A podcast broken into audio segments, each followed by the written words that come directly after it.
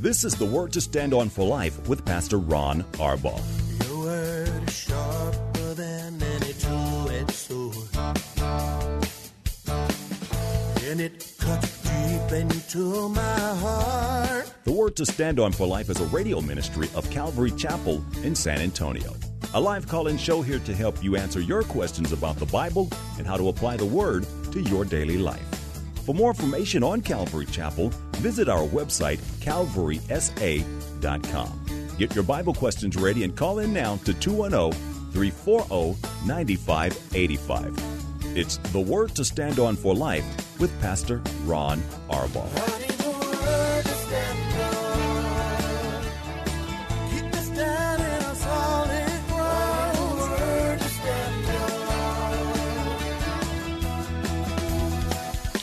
Welcome to the show as we close out another week. I'm Pastor Ron Arbaugh from Calvary Chapel in San Antonio, Texas, and this is the Word to Stand On for Life, a program dedicated to taking your phone calls and answering your Bible questions and questions about stuff going on in your life. We need you to call us. You can dial 210-340-9585. That's 340-9585. If you're outside the local San Antonio area, you can call toll free at 877-630-KSLR. Numerically, that's 630-5757. You can email questions to us by emailing questions at calvarysa.com, or you can use our free Calvary Chapel mobile app. And if you're driving in your car, I know the streets are wet. Be careful. The safest way to call is use the free KSLR app. Just hit the call now banner at the top of the screen and you will be connected directly to our studio producer. Hey, really quickly before we get into the questions that have been sent in while we're waiting for your calls, um, tonight I get to talk about one of my favorite things in the world, if not my favorite. My, my favorite thing is to talk about Jesus, the living word. But tonight I get to talk about the written word of God, uh, the sword of the Spirit, which is the word of God as we continue in our study through the weapons of warfare in Ephesians chapter 6. I think I've got one more study in Ephesians after this, and then we're going to be heading into Revelation on our Friday night studies. So um, keep that in mind, and you all can read ahead, those of you who are following us online. Uh, Sunday, I'm in 1 Corinthians chapter 9. Uh, I'm going to do the first 18 verses. Uh, I personally think the book of First Corinthians at this point in chapter 9 gets really interesting. Kind of boring the last couple of times talking about Christian liberty and how to use it. Uh, but Paul in chapter 9 sort of kicks it up a notch and and uh, it gets, I think, at least for me in our, in our church culture, very, very interesting. So all of that's going on wherever it is you go to church.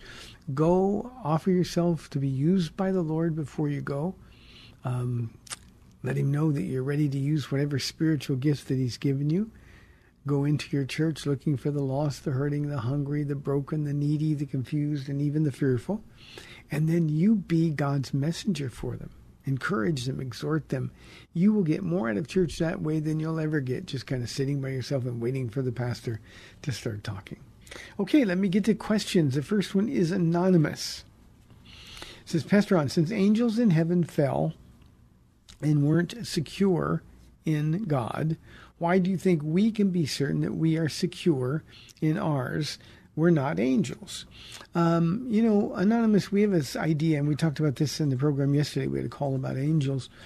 Um, we have a, a, tendency to believe that you know angels are so much more, uh, so much closer to God than we are. They're so much more powerful than we are, uh, and certainly they're holy angels. But remember, those are only the good angels. And these good angels, two thirds of them, had a one time decision to make to, to, to, to, keep their first estate, that's Jude's uh, uh, language, uh, or to rebel uh, with, uh, with, with Lucifer, who became the devil. Uh, and two thirds of them chose to stay with God. It was a one time only choice for them. They don't get another choice. You and I, you know, we can reject God today. We can rebel against Him this year, but but we can say, okay, Lord, I'm yours. Please forgive me. And He's so gracious that He'll forgive us. But uh, the angels likewise had to make a choice of their own free will. So heaven lost a third of the angels. They became what we call as demons. um, and and now they are secure in God. I know that we can be secure because that's what our Bible, the living word they get to talk about tonight, declares that we are. We're secure. He guarantees our inheritance. He did that with an act. He gave us the Holy Spirit. When you're born again, the Holy Spirit is given to you as a deposit, guaranteeing your inheritance in heaven. Now, it's God who guarantees, Anonymous. If I said, I can guarantee your salvation is secure, well, you'd have to take that with a grain of salt because I don't have any authority, nor do I have any power to guarantee anything. But this is a guarantee from God Himself. And the Bible is so clear. I know we're confused because we see examples of people that we thought were saved and they fall away and we don't know what happened. And well, they had their salvation, they lost their salvation. None of that's true. First John 2:19 says they went out from us to demonstrate they were never part of us, and that was written by the apostle John who for his entire life he and Peter both were were really bugged by the idea that Judas was a traitor. They didn't know it. They couldn't discern it. So John comes to the conclusion, you know, when people walk with God and they persevere in their walk, well, that's because they're in Christ.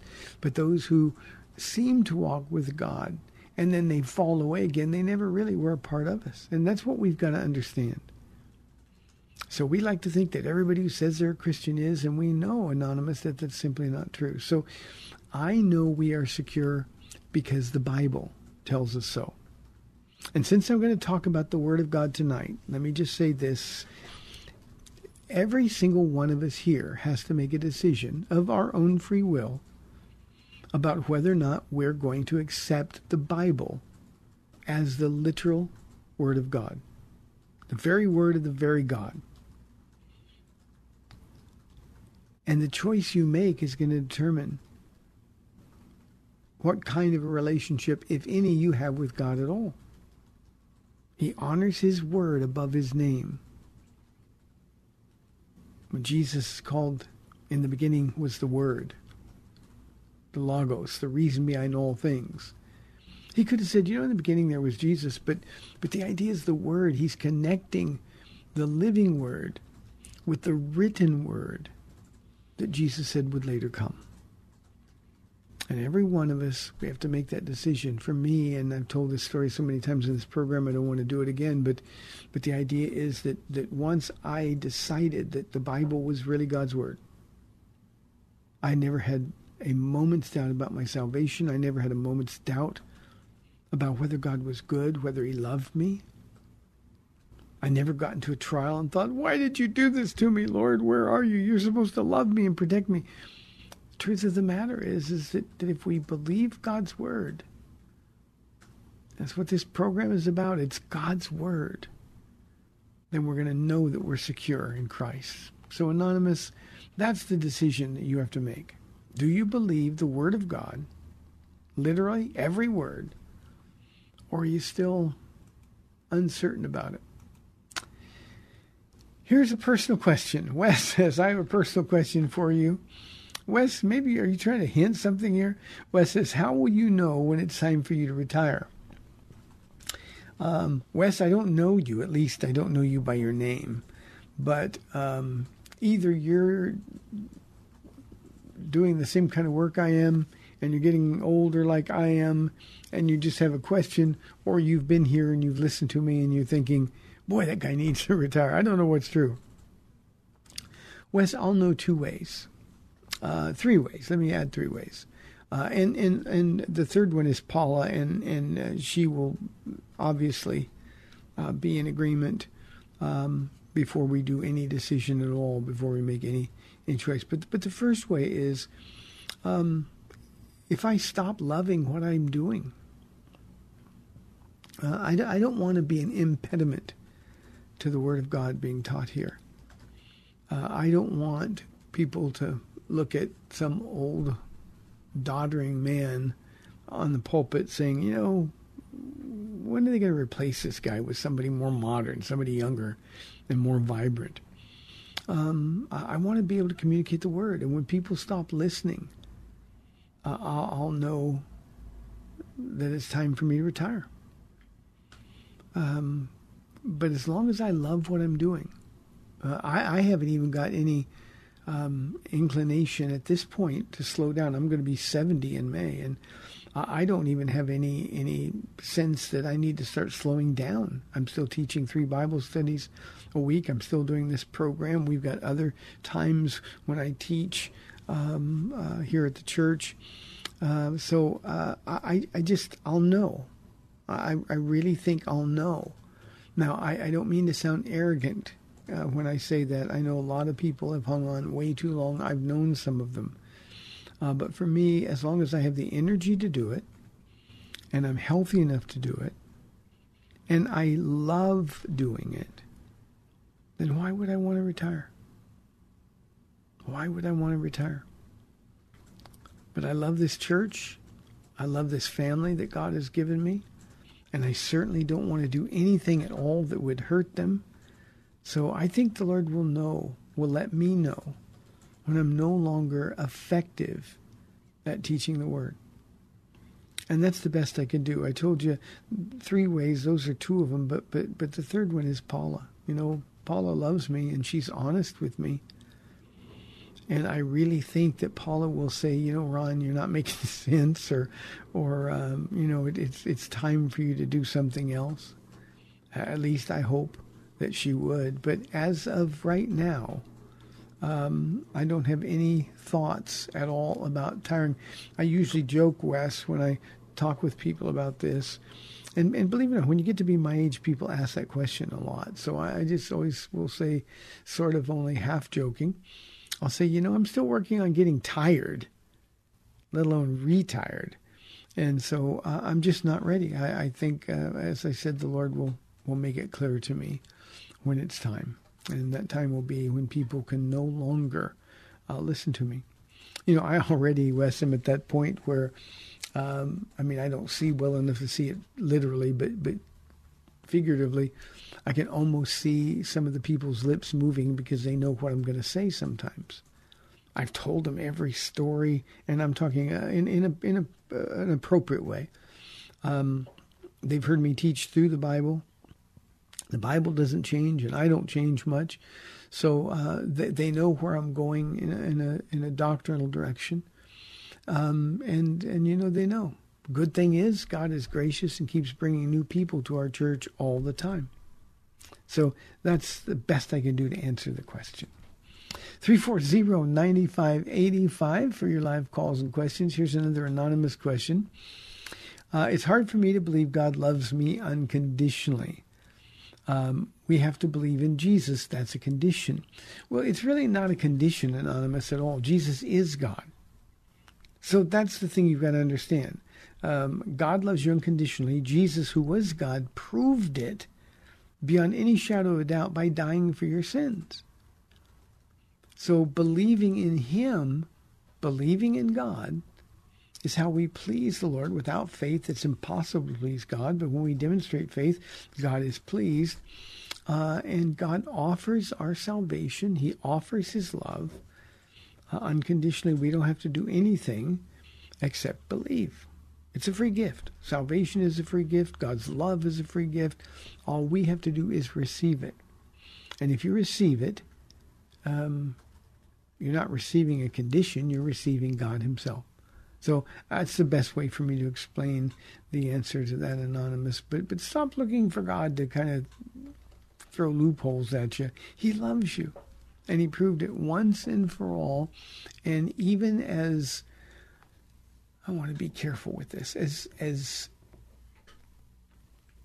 silly as your question is, God loves you so much, He doesn't care that you ask silly questions. He says, just come to Him and you'll experience His love for you. And He wants me to tell you that He's crazy about you. Even when you bug Him with questions like this, He's crazy about you. Here is another anonymous question. Um, Pastor Ron, how can I tell the difference between God's voice, my voice, and even the devil's voice? It's hard sometimes, Anonymous. It really is. Um, I think first of all, we've got to know God's word. We have to know that his voice, that the, the things that he speaks to your heart, will never contradict what he's revealed to us in his word. So it's interesting to me. I've had people come and say, well, you know, Pastor Ron, God told me I could divorce. He wants me to be happy. But they don't have biblical grounds. I could say that wasn't God's voice at all. Well, yes, it was. I know God's voice. It wasn't because that contradicts what he's already given us in his word. So that's the major way you can tell the difference. If you know his word, then what he tells you will be consistent with what he's already revealed in our Bibles. And I got to tell you, Anonymous, and this is why John writes in 1 John chapter 4, verse 1, he says, uh, Brothers, test the spirits because not every spirit is from God. We have to test the spirits because the devil is always shouting at us. He's always trying to get us off track, out of God's will.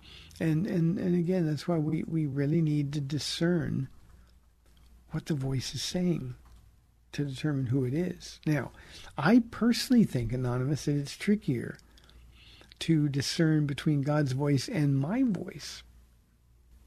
I mean, we're biased. We we want what we want, and when we're seeking the Lord, it's so easy. If it's a new job, or if it's a, uh, it's just the woman you gave me, or it's just the man you brought into my life, Lord. I think it's easy if we want that person to be the person. If we want to go get that job, or if I want to move to another state, whatever it is, I think it's really easy to influence what we hear with our own desires. So what we've got to do before we ask those kind of questions is we've got to uh, sort of drain all of the desires. We've got to be like Jesus and say, Nevertheless, Father, thy will, not my will, be done. And when we do that, the Spirit of God who lives in you will help you discern the difference. Now, I don't know if you're married, but uh, this is what I do. Uh, if if I think the Lord is speaking something to me, and I'm not quite sure, uh, I can talk to Paula. I can ask her to pray about it. I can ask her what she thinks, what she knows means I want her to pray about it, so we can talk about it, and and we'll do that in those times. Usually when we're reading the Bible uh, together, those kind of things. But but I, I'll tell Paula, would you just kind of keep me in prayer on this, and you pray about it. I'd like to hear if God has anything to say to you. How can two walk together unless they agree to do so? So one of the things I'm able to do is go. I know Paula loves me unconditionally. I know that she has only my best interest at heart always. So I don't have to worry about her motives. I can just say, Paula, would you seek the Lord on this together with me so we can discern the leading of God here in a situation like this? So for me, that's the trickier one uh, because we can influence what we want to hear. Um, you know, Anonymous, a lot of times when I'm uh, out walking and praying, my mind wanders and uh, I'll get off track and I'll have to stop myself and say, wait a minute, right now, Lord, I want to talk to you. I don't want to talk to me. I don't want to think about something else or someone else. I want to want to hear from you. And so I always have to sort of refocus. And God gives me great assurance I know the difference between certain and uncertain. And I know those ways that God makes it clear to me that He's speaking to me. And I think the more time you spend with Him and the more of His Word that you know, the easier it will be to tell the difference. Let me say one other thing, and I'm doing this, repeating it because of it's important. You have to know God's Word. The way God is going to speak to you 95 and that's just my my number percent of the time is through his word. Living and active sharper than a double-edged sword he'll talk to you through his word. But remember this is a relationship. There are other times he wants to speak to us. Just speak to our heart that's when we have to discern the Spirit. And God will help you do that. Good question. I like that one. Here is a question from Raymond. He says, Why did Jesus weep at Lazarus' tomb if he knew he was going to raise him from the dead? Uh, I was just talking to somebody about this yesterday. In fact, I might have said this on yesterday's program, uh, Raymond. uh, you're right. Jesus knew exactly what he was going to do. In fact, he waited four days to leave to do it. He knew that this is what would bring glory to God. But the reason he was weeping was because of all of the grief, the pain, and the sorrow. Remember when he got to Lazarus' tomb, the sisters ran out to him. Oh, if you'd only been here, my brother wouldn't be dead. There were mourners in in the ancient world. Uh, still, still in the Middle East, they hire professional mourners. It's sort of like let's get this all out and get it over with. And so everybody was weeping, and Lazarus was beloved. But but I mean, with all of that grief, and I think Jesus was just overwhelmed because it was like he was looking around at the pain in people's faces and he was thinking, this isn't the way it was supposed to be. This isn't the way I intended things to be. When I made Adam, when I made Eve, it was that they would live forever and walk in the cool of the garden. And I think Jesus would, would, would just sort of internally, over and over, get to this place. How, how did we fall this far? Now remember, he was God. He had all the answers, but he had all the emotions, Raymond, that you and I have. And I think what he was thinking was, how did we fall so far? How did what was beautiful and perfect turn out the way it did? You know, we often, Raymond will ask God, well, well why is there so much pain and suffering in the world? That's the reason Jesus was weeping at Lazarus' tomb. He was asking a question that he already knew the answer to. How did this happen? And he knew it happened in the garden. He knew man was rebellious by nature. So what we've got to really remember is that Jesus was a man of sorrows, acquainted with grief. Just prior to that, he would look out over the temple and say, Oh, Jerusalem, Jerusalem, if only you knew that I come to gather you as a mother hen gathers her chicks, but you were not willing. And I think the thing behind Jesus' tears most of all is that we're not willing to let him bless us. Even Christians, Raymond, we're not willing to let him bless us. We want things our way. We want to give Jesus a little bit and take a lot from him. And it never works that way. We want to walk by sight instead of by faith. It never works that way. And I think it breaks Jesus' heart. And while heaven is a wonderful place, I think Jesus still weeps from heaven. I think he weeps from heaven a lot. So that's the, the answer, Raymond. Um, of course, he knew he was going to raise him from the dead. Last question for this half of the program. This is another anonymous. He says, or she says, I keep, uh, no, I struggle with a lot of bad thoughts that keep popping into my head. How can I make them stop? I don't mean to discourage you here, Anonymous, but you cannot make them stop. You see, they have their source, an outside source, the enemy of your soul, and he's going to be bringing them. How you can control them is taking every thought captive, Paul writing to the church at Corinth, take every thought captive and make it obedient to Christ. So when those ugly thoughts come popping into your head, what you need to do is recognize their source. It's the devil, it's the demon spirits. And so your response is, I don't want to listen to the enemy. He wants to kill me. I don't want him to kill me. So I'm going to choose instead to listen to God. And I'm going to take that thought captive. And then I'm going to turn it into obedience. And when you do that, then you're going to be able to be in control of those thoughts. I've said this a lot on the program here as well, but but I I have nightmares, horrible nightmares, and uh, I mean there's times I don't even want to go to bed. You know, I'm, I'm tired. Bed's supposed to be refreshing, and for me sometimes I feel like I'm going into a jujitsu match or something.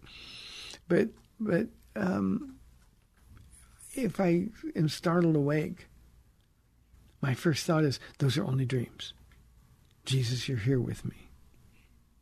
And that's what we've got to remember. Uh, if you're having bad thoughts while you're awake, it's even easier. Take your Bible with you everywhere you go and start reading it. Every time you have thoughts, start praying. Lord, I don't want to think those things. I want to talk to you. I want to hear from you. And if you do that consistently, the enemy will eventually try to find something else because the last two things he wants is for you to get into the Word or to pray, to talk with Jesus. So that's fighting back. Too many of us want the fight to stop. It's not going to stop until we're with Jesus, but we have already been guaranteed victory in our fight against evil. Thanks for the question. We've got 30 minutes left on our week. We'd love your calls. The phones have been quiet 340 9585 or toll free 877 630 KSLR. We'll be back in two minutes.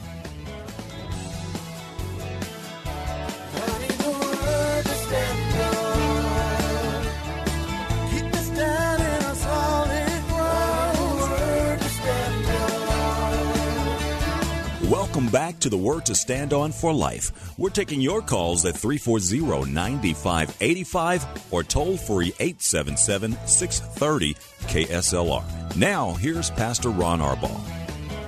Welcome back. I got kind of sad when I said the last half hour of the week. I don't mean to be so melodramatic. Here is a question that came from our mobile app from Chip just now. Uh, Pastor Ron, thank you for addressing my question about hospitality earlier this week. I realize I made the question too broad. Even though I totally agreed with your point, my point was not made. I'm sorry. What I meant related to Paul's mention of hospitality in, Roma, in Romans 12 and 13 is practicing personal hospitality.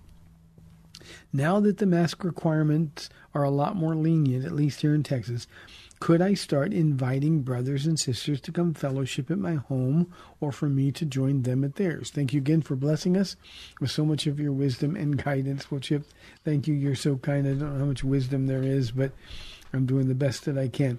Uh, I, I'm, I'm sorry I didn't understand your question, at least the intent of it. Um, yes, of course, you can invite people to come to your home and you you can go to their homes if they invite you. That is your personal choice and we have the freedom to do that. And i think uh, it's important after the the last 13 or 14 or 15 months that we've had here um, where there's been so much isolation fellowship is a good thing. The one thing that you want to do if if you're inviting people to your home if they are more comfortable wearing a mask, then not only should you be encourage them to wear a mask, uh, but you should probably wear one as well. Um, the same thing is, is true if you go to somebody else's house and they ask you to take off their mask. You know, I was explaining this to somebody, Chip. Um, uh, you know, there's some houses. We have a, a lot of Asians in our church, and uh, you know you walk in the front door and there's like a hundred pairs of shoes you know and it's clear that shoes come off in their house. Well uh, it, it's kind of rude if everybody's asked to take their shoes off even even when they're not asked out loud but it, it's it's implicit. Um, you know you slip your shoes off because it's their home and you want to be hospitable. You want to be a good guest. Um, well the same thing is true with the mask. So if if your guests don't care about masks and you don't care about masks, uh, you're COVID free or symptom free, and they're COVID or symptom free, then of course it is it is perfectly fine for you to uh, have uh, to to res- be restored to fellowship uh, in your home or as a guest in the home of somebody else, and do it without guilt. We're free to do it. We're following the law, and we can do it. We want to be kind and considerate to others. But um, if everybody's okay, we're okay. Uh, we went through this, Chip, and and uh, I don't think you come to our church, so uh, we went through this when the governor re- relieved the the uh, mask requirements um, and the social distancing requirements and things at church. We have a small building with lots and lots of people, uh, and we went through this, and we we prayerfully struggled through this, and we just believed that it was time to um, to uh, let people who want to wear masks wear them and let the people who don't want to wear masks come without masks. Uh, everybody gets to make their own personal choice, and you are free to do that. So, good question. Now I understand. 340-9585. Well, here is a sort of a related question from Daryl. Do you think churches that are not meeting are violating Hebrews 10:25, do you think they're rebelling against God? Um, I, I, don't think, Daryl, that their heart is to rebel against God. Uh, I, I, think they are violating Hebrews 10:25, but but we can we can do something uh, misinformed uh, or we can do something with a rebellious spirit. I don't think they're doing it um, with a rebellious spirit. I think most of the churches that have said uh, we're gonna we're gonna we're gonna stay closed. I think most of those churches uh, um, probably honestly believe that they're going to. Um, um, they're, they're doing what's best for people. We're just we just want to be safe, loving our neighbor, those kind of things. I think I think that's misguided. Um, but but I certainly would never accuse them of having a heart that is in rebellion against God. Uh, I was interviewed yesterday, and I, I, don't know even why they would call me, but but I, I was asked a question about uh, churches meeting and the importance of of, uh, of churches meeting. And Daryl, I, I, just think there's nothing more important than than than being obedient to the word, being in fellowship, using the gifts that God has given you. We learned, if we learned nothing else over the last 13 or 14 months, uh, we learned that we we don't do very well in isolation. And if we're going to continue to be used by God, then we have to be available to God. And, and I think churches have a responsibility to the people in their bodies who are really, really struggling um, by, by being alone, by being in, in isolation. So, um, yes, I do think they're violating Hebrews chapter 10, verse 25, but I don't think uh, they're doing it with a rebellious heart. Here is a call. We got Cindy on line one. Cindy, thanks for calling. You're on the air. Hi, Pastor Ron. How are you? I'm doing well. Did you get your second vaccination taken care of? I did, and I I was kind of tired for a, a couple of days afterwards, and I didn't really have my arm was a little sore, but that went away. Hmm. I didn't even feel the shot. I didn't know I had it till he put the band-aid on my arm, and then I don't know what happened. That band-aid disappeared. I've looked all over this house, and I have not been able to find it when I wanted to take it off. Um, I have um, my two week period ends the 27th of this month, so hopefully, Lord willing, I will be at Bible study uh, Wednesday night, and I just can't wait. It's been good, an awfully good, long haul. But what I was calling about is I'm still thinking about that pillar of fire and the cloud by the day from when I called you a couple of weeks ago and I've been wondering about well the cloud. I'm wondering if there's different kind of clouds w- with with the Lord because there's the cloud that was trans on the transfiguration, and then there's the cloud of glory. Then there's the cloud that when Jesus comes back in in a cloud. But I also was thinking about fire, and now I am thinking that the pillar of fire was the same fire that the bush was burning but didn't burn. And then mm-hmm. I started to think about the fact that if you put your hand in fire, it is going to burn you, and yet the bush didn't burn. And I, I would imagine nobody was brave enough to stick their hand in the pillar of fire at night. But but I'm also wondering about that type of fire that doesn't physically burn, opposed to the fire that comes down from heaven and totally destroys the earth and mm. and I hmm. think there's some other fire rosters in there, but they've gotten away from me now. But anyways, that's kind of like what I don't know if you can make sense of any of this. Yeah, it's that, Friday, that, that, and I usually have yeah. my my questions I've been thinking about, you know, all week long in the morning with my coffee, and and um, this is this just has not gone away. So I'm going to get off the phone and let you sort this out. Thank, Thank you, Cindy. You not not only is that a great question, but it's a really insightful question. You know, the the fire that burns a bush but doesn't consume it. Um, you know, that's that's a, the, the picture of the holy fire of Jesus. By the way, the the the fire that that, consumed, that burned in the bush but didn't consume it was Jesus. That was Jesus. That was a, a an appearance of Christ. Uh, likewise, the the cloud and the pillar of fire in the Exodus wilderness. That was Jesus. leading them and guiding them. Now, the reason I said it's such an insightful question is because the um, uh, two things, practical things. I always say God is so practical. If you're walking around in a wilderness desert for 40 years, there are two things that you need. In the daytime, it's hot in the desert. God gave them the cloud for cover, shade. I mean, think about that. Instead of the sun beating down on them, there was always a, a cooler place for them in the shade. What do you need at night when it gets cold in the desert and when it's really, really dark, and especially where there's no artificial lights and things? I mean, you, you the Exodus wilderness, it would be so dark when it was when it was dark, but they had fire. Fire lit them up and kept them warm. So they had both of those things. So not only is this Jesus, not only is he a holy, consuming fire of judgment, but he's also um, being in his presence is like walking in the shade on a hot day. So, Cindy, these, both of those were, were the glory of God, the Shekinah glory of God. It wasn't a cloud like we see in the sky.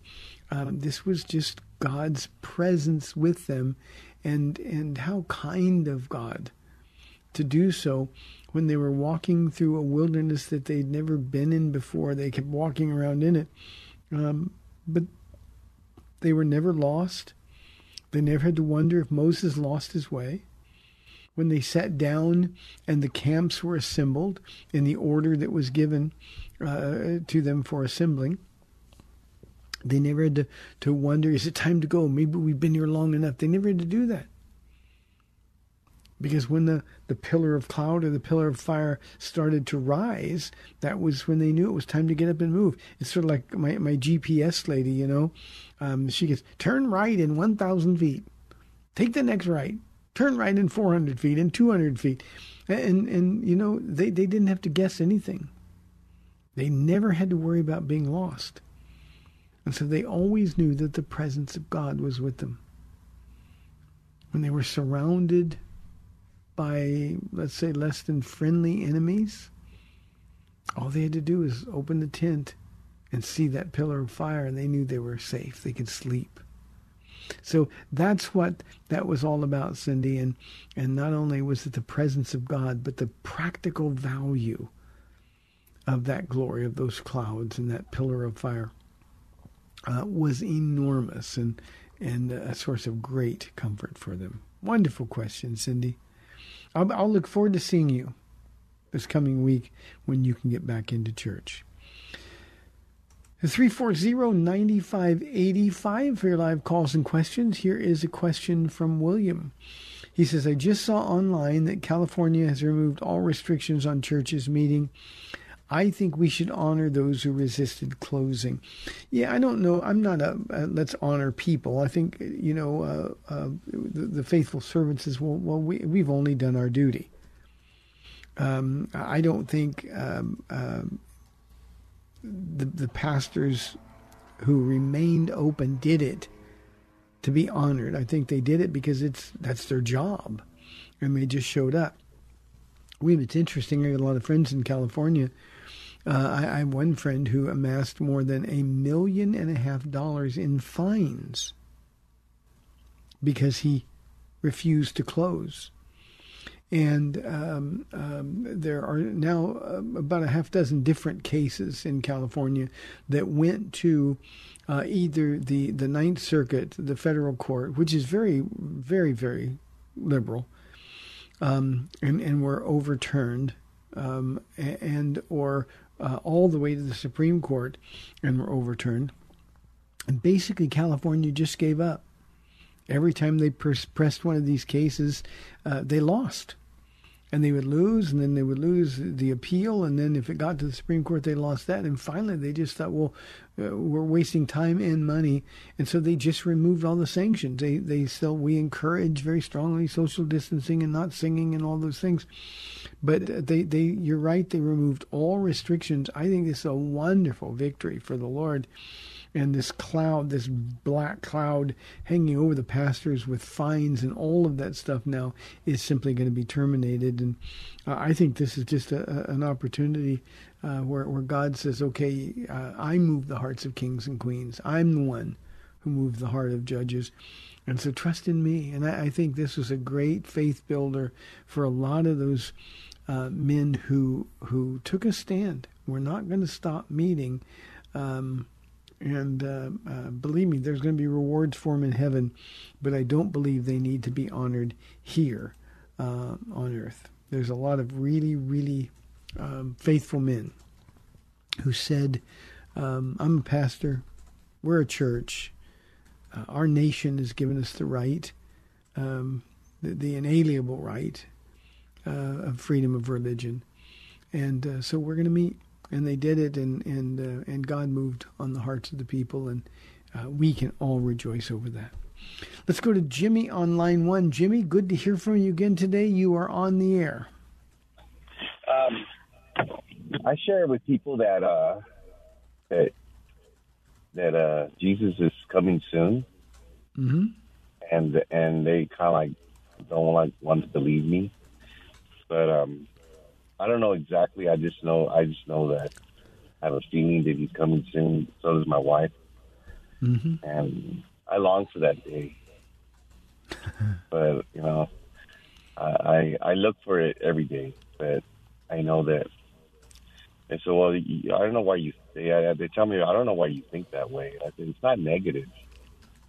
It's just, you know, I, I just want yeah. people to lead the world. You know what I'm saying? But I know you, Jimmy. Jimmy, the unbeliever though would, would would think that's evil because they just think, oh, you just hate the world and and and people are basically good. But you look around and you see the evil. You can watch it. We're we're living in Second Timothy chapter three right now, and Jesus is coming soon, and He tells us to live in the expectation of His sudden arrival and uh, and and all we can do in the interim is occupy, keep serving the Lord, keep looking for His return, and uh, uh, you saying that that you look for Him every day. Imagine how pleasing that is to Him. Yes, Amen. Yep. Keep looking up. I check the eastern sky every morning. but even Christians Thanks. tell me that too. Even Christians tell me that. I should be thinking that way. Yeah, you know, I, if if it were me, I would ask him, well, why would you say that? Yeah. And and and the truth is, there's a lot of professing Christians who don't really know Jesus very well at all, and and uh, and it scares them. I I don't understand it, Jimmy. I've tried. I've talked to people. Um, I, have tried to encourage people to look up.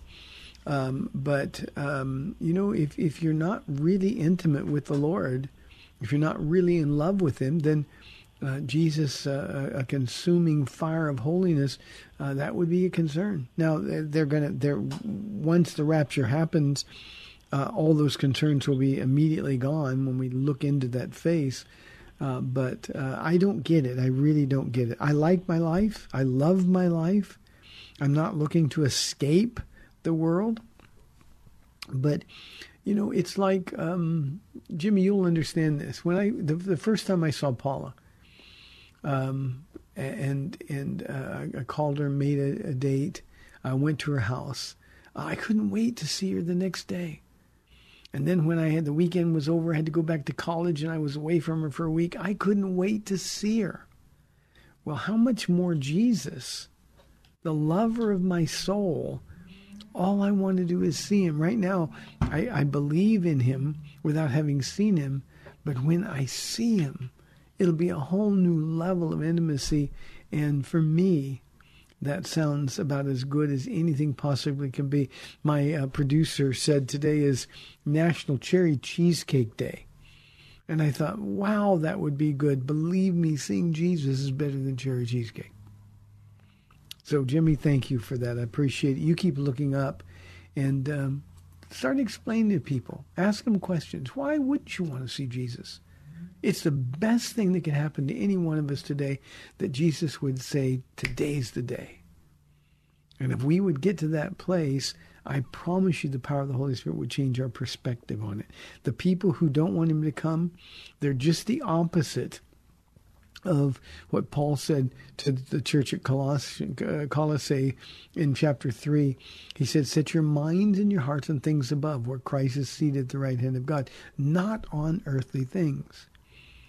And, and the mind is the place of decision, the heart is the place of affection. And if our minds and hearts are on things above, then there's nothing better that we could we could experience than seeing Jesus face to face. But when our minds and hearts are on earthly things, well, then that's where our treasure is, and that's where we're going to find our heart. Tough dichotomy there. Thank you, Jimmy. God bless. 340-9585. Here's a question from Marion. Um, can you explain justification and sanctification? I can, Marion. Justification is what happens when we are born again. Um, when we accept Jesus Christ as our Lord and Savior, the Holy Spirit comes and lives in us. Our sins are clean. He who knew no sin became sin that we might become the righteousness of God. And we are completely justified. And the way to think of that, and I don't mean to make this sound trite, but the way to, to, to, to, to remember this justification is just as if I'd never sinned. And it's happened positionally the minute we're born again, we're perfect in the eyes of Christ. Now, practically, obviously, we got a lot of stuff to work out. But the minute we give our heart to Jesus, we are as though we'd never sinned. Perfect. We, we, it's, it's like we're walking around the cool of the garden uh, as, as God did with, with Adam. So that's sins past, present, and future, all forgiven and forgotten. Sanctification, on the other hand, is the process of becoming more like Jesus every day. I'm justified just as if I'd never sinned, but practically I'm still in this flesh and blood body. I've still got issues, I've still got all kinds of weaknesses. And so as I walk with Jesus and learn more about him, I become more like him every day. And that's what sanctification is. It is a lifelong process that never stops until we are with Jesus and then we are completely like him. But the idea of being sanctified or set apart means that Jesus is making us more like him every day. And we're more focused on the things that he's concerned about rather than things that we're concerned about. And that's just the process of, of, of being more like Jesus every day.